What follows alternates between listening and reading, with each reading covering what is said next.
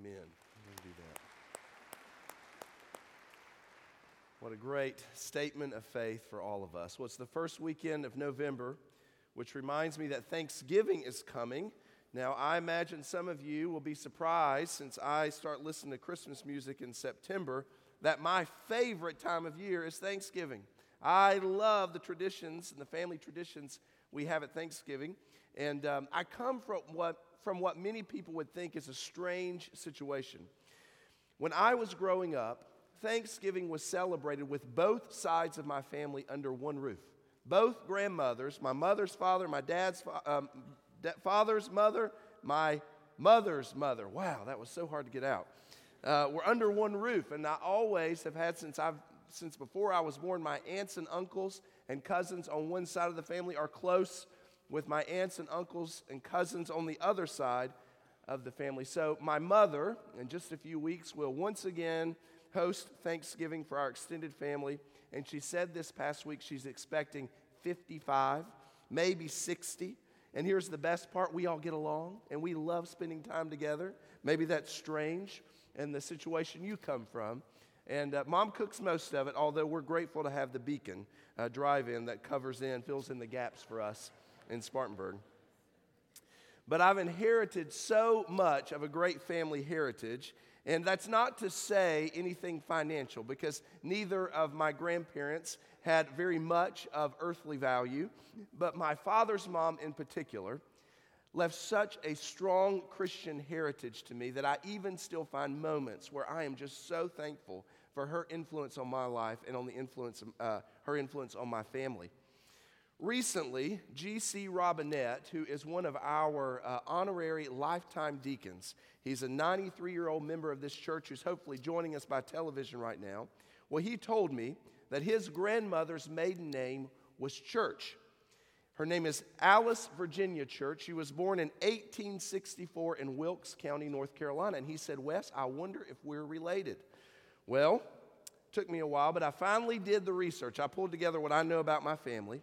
And I discovered that I also, well, it was my great great grandfather, Joel Church, who was born in 1864 in Avery County, North Carolina. So just right next to Wilkes County. And then I found out that his father, Philip, was born in Wilkes County. So I thought we've got to be related.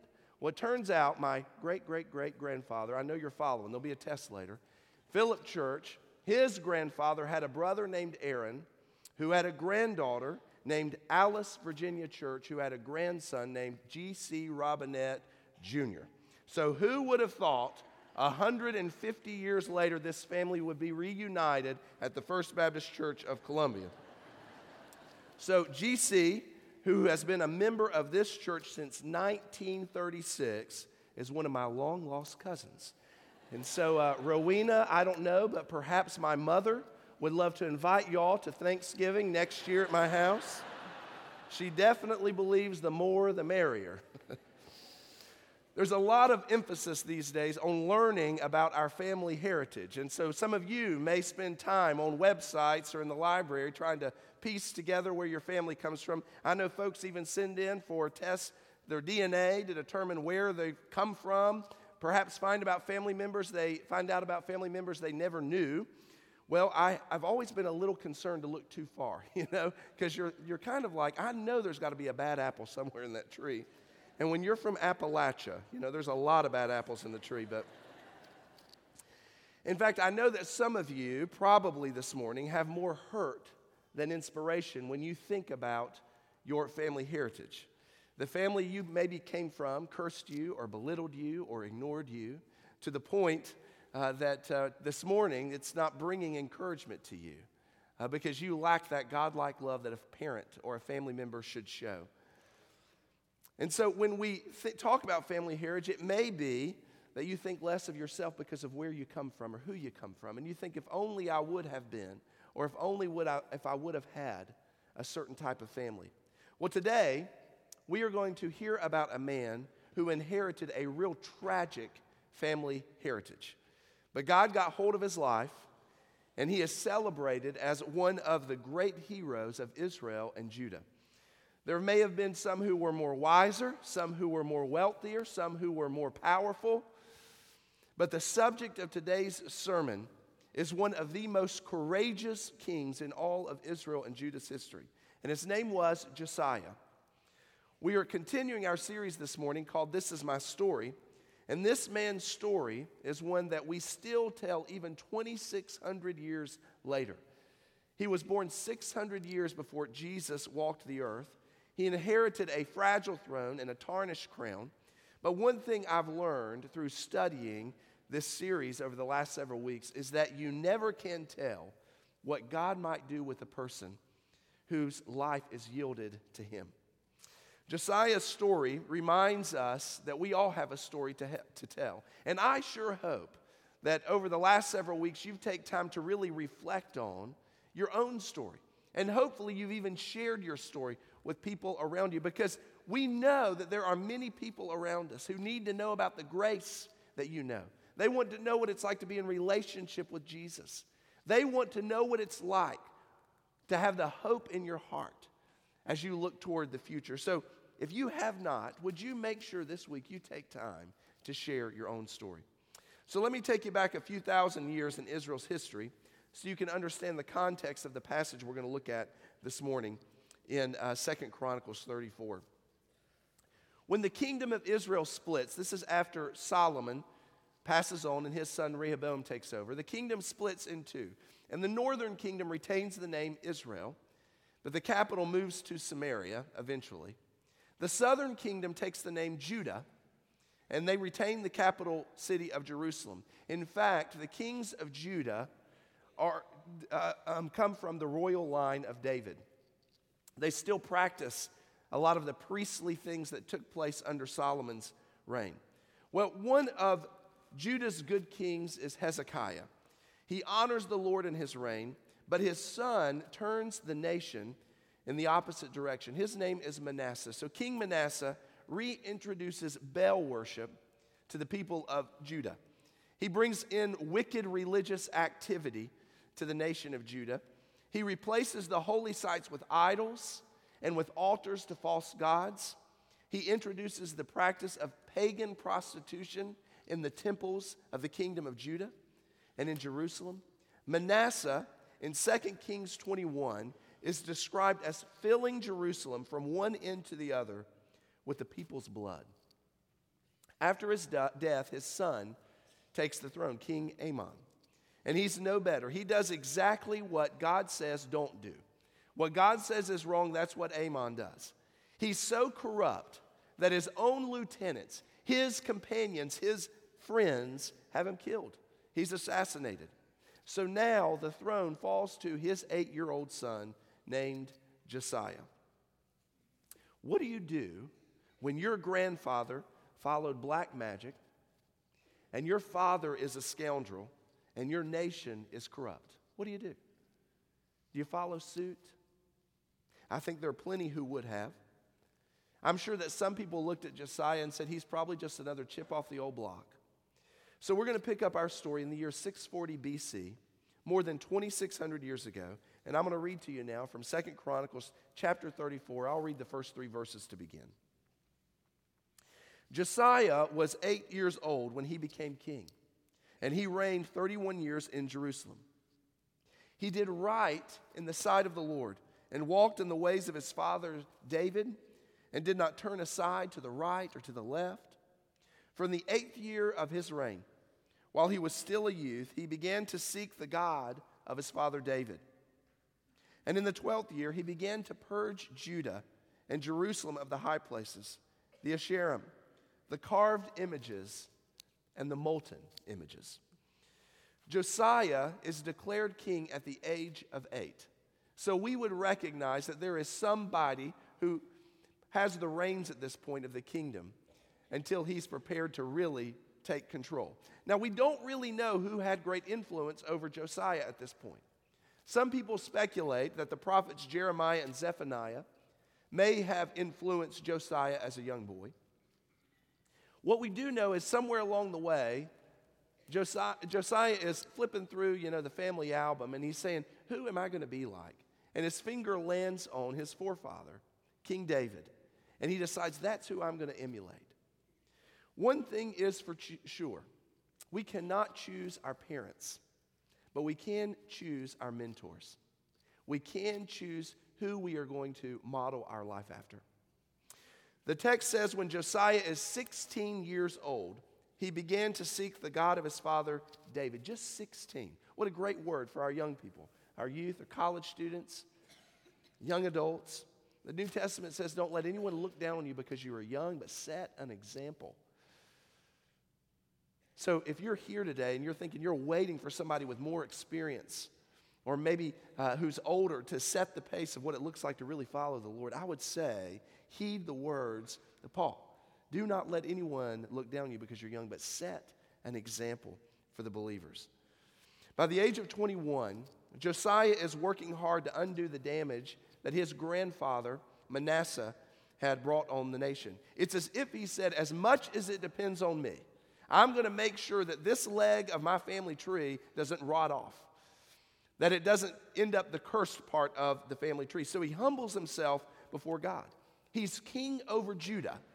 Most of the time, kings aren't willing to humble themselves before anybody. But here's King Josiah who's saying, who, who's saying I will. I will take the knee before the Lord. Look at what he does. Verse 4 says, They tore down the altars of the Baals in his presence, and the incense altars that were high above them he chopped down.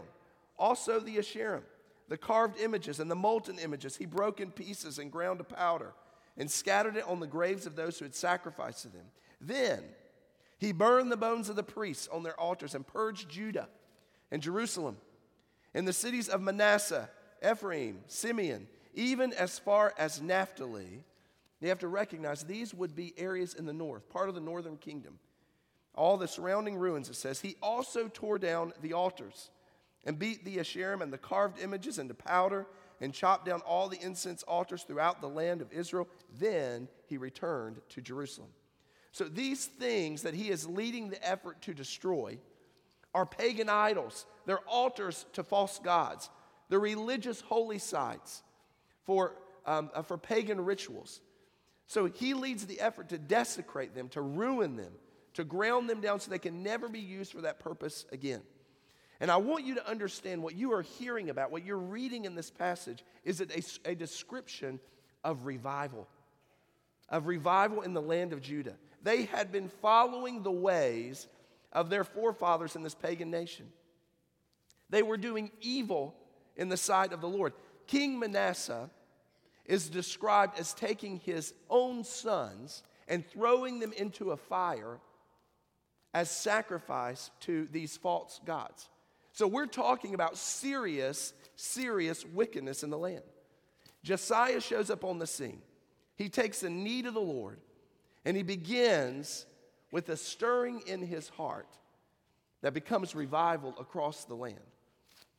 Now, we're talking about things in political terms as well. So, I guess what we could say is reform sweeps across the kingdom of Judah. And it even extends into some of the ancient lands of the northern kingdom of Israel. People all across the kingdoms of Israel and Judah, the people of God are turning their hearts back to the Lord. And Josiah sees the success in his campaign to drive out the paganism left among the people. Look at verse 8. It says, Now in the 18th year of his reign, when he had purged the land and the house, he sent Shaphan, the son of Azaliah, and Maaseiah, an official of the city, and Joah, the son of Joahaz, the recorder, to repair the house of the Lord his God. So, what has happened is that Josiah has gained control of the land. He has taken the bull by the horns, he's at the helm of the ship. And at age 26, this is the 18th year of his reign, he now turns his attention to the structure of the temple. So they get rid of all of these pagan sites. Now it's resto- let's restore the temple to the one true God, to Yahweh. Now, not only did kings Manasseh and Amon bring in all this pagan ritual, they also neglected the work of the temple. And it implies, the passage does, that it wasn't only that the temple needed to be cleansed, it also needed structural repairs. So verses 9 through 13 tell how all of these workers came in to repair the temple carpenters, builders, all kinds of others involved in the process. They're taking inventory of what's still there in the temple. And now look at verse 14. It says, When they were bringing out the money which had been brought into the house of the Lord, Hilkiah the priest found the book of the law of the Lord given by Moses. So evidently, there was a law book in the temple that had been lost for who knows how long. Most scholars believe that this was the book of Deuteronomy, or much of what we know as Deuteronomy today. Now, clearly, that was not a valued text to King Manasseh or King Amon. It could have been that they got lost while they were reigning, or it could have been that they hid it during their reign so that they wouldn't destroy it or do harm to it. What we do know is that in the year 621 BC, the people of Judah laid their hands on the great law book from God to the people. This weekend is one that churches around the globe traditionally remember the Protestant Reformation. It's meant to remind us that on October 31st, 1517, a message was nailed to a church in Germany. What we know as the 95 Theses are hammered to the church, the Wittenberg church door. Now, a lot of times we think of that as being a real radical move of rebellion. But really, what we see happening on this specific day, so just over 500 years ago, is that the, this is the first hint in history that the Western world is about to be flipped upside down. This act of nailing the 95 Theses is not an act of rebellion, but it's really about a person who considers themselves a active member of the church, who's calling into account some things that they question about things happening in the church, certain practices and beliefs that didn't line up with Scripture. But what happened was it set off a firestorm that literally changed the trajectory of Western civilization as we know it today. The corrupt Roman church began to lose its grip on society. So, spiritually speaking, Martin Luther launched a movement after uh, discovering truths from studying God's Word, perhaps just like Josiah and the people of his day. He recognized the truths of God's Word did not match the practices in the church. So Luther challenges the status quo. He says it ought not be this way. And so he calls them to account some of the practices that Luther felt were contradictory to the scriptures. And this reform movement gave birth to three key statements. They've, we, we remember five, but there were three key statements that really came out of the Protestant Reformation sola fide, sola scriptura, and sola gratia. These are Latin phrases that mean by faith alone, by scripture alone, and by grace alone. And what these statements really mean for us is as Christians, we believe that it is faith over works. Whenever Martin Luther read from Romans, the righteous will live by faith, he realized that's it. It's not the righteous live by works, the righteous live by faith. And then it is church, I mean, it's scripture over tradition.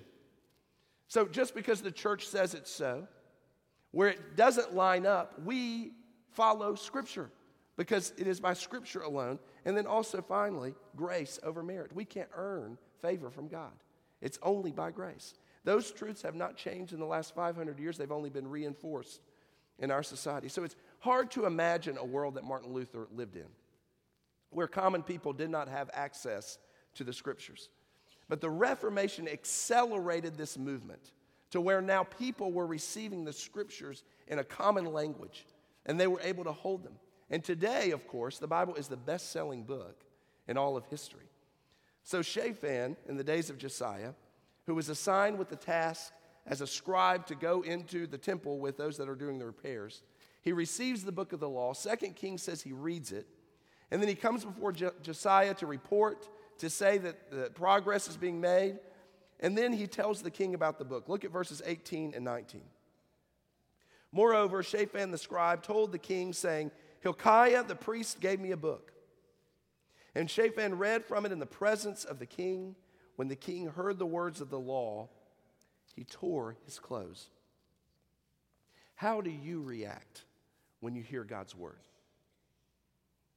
Does it do that kind of thing inside your soul that you have to respond in such a significant way?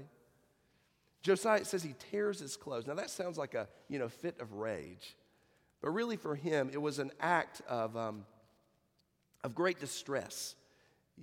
This book has been missing. He hears it for the first time, and he's so compelled by what he hears, he begins to tear his clothes to say, What have we done? He recognizes just how far God's people have gone, how they've strayed from the truth of God's word, and he immediately experiences a certain level of spiritual conviction. Look at verse 21. This is how he responds. He says, Go, inquire of the Lord for me and for those who are left in Israel and in Judah concerning the words of the book which has been found. For great is the wrath of the Lord which is poured out on us, because our fathers have not observed the word of the Lord to do according to all that is written in this book. In other words, go find out what this means for us. Josiah believed that because of the way the people had strayed, God would pour out judgment on Judah like they'd never seen before. So they go to a prophetess named Huldah. And in verses 22 through 28, she expresses how she's got great distress because she says, There's so many curses in here for the way you've acted. In fact, she says, The message from God is this My wrath will be poured out on this place, and it shall not be quenched. But she recognizes the power of one man who's humbled before the Lord. She says, God notices Josiah and the way that he has a contrite heart, the way he's humbled himself. Josiah not only humbled himself before God, in a general sense, we see in this passage, he humbles himself before God's word. He sees the scriptures as authority and himself as under the authority of scripture. He wanted to place himself there, he wanted to place the kingdom underneath the authority of God's word. So, with all of this information, Josiah is now compelled to humble himself before God's people.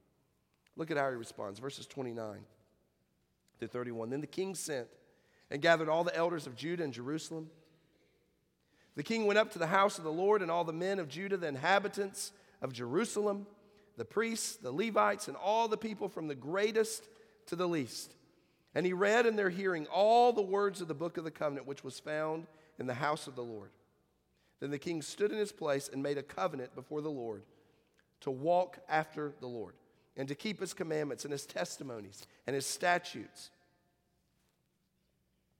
I lost my place there. with all his heart and with all his soul to perform the words of the covenant written in his book. So Josiah had not only turned his heart toward the Lord, he also turned the hearts of the people toward the Lord. He declared that God's word, his covenant, would be authority over the people and recommitted the nation to being faithful to God. So when God got hold of jo- Josiah's life, he chose a position of humility. It began with being humbled before the Lord. And then he became humbled before God's word as authority over his life. And then he humbled himself before God's people. And I want you to look at the summary comment about Josiah after this and his reign at the end of verse 33. It says, Throughout his lifetime, they did not turn from following the Lord, God of their fathers. The key message we receive from this passage is that truly following God requires a humble heart. So, what's the problem? If you're honest with yourself about your own life and the state of our world, then I think you have got to admit that we are just too proud of a people to follow God the way we should.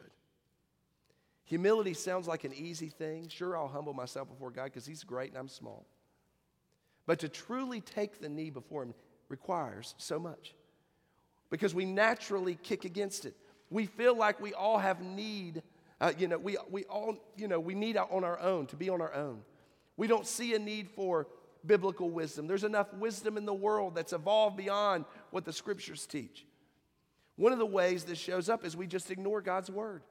We ignore what the Bible says. Sure, we'll sit through a sermon, we'll accept a verse or two as encouragement or comfort along the way.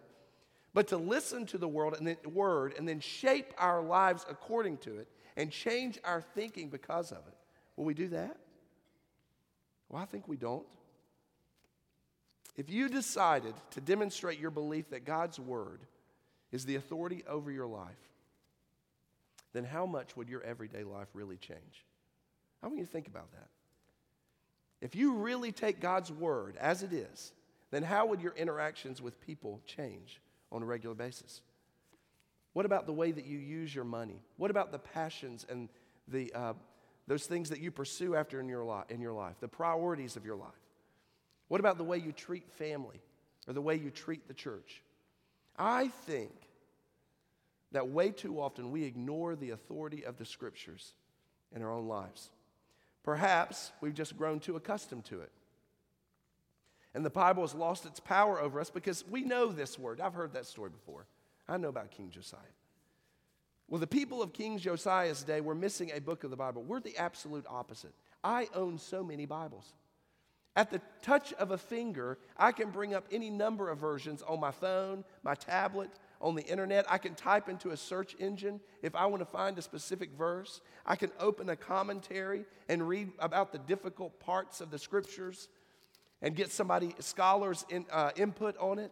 I can read a devotional with maybe a verse of scripture, but then th- something to inspire, inspire me through my day. I've got so much access to so much godly wisdom. Have I just grown accustomed to it and now I just ignore it? I got an email from our church member who lives on the mission field. I refer to this person as A.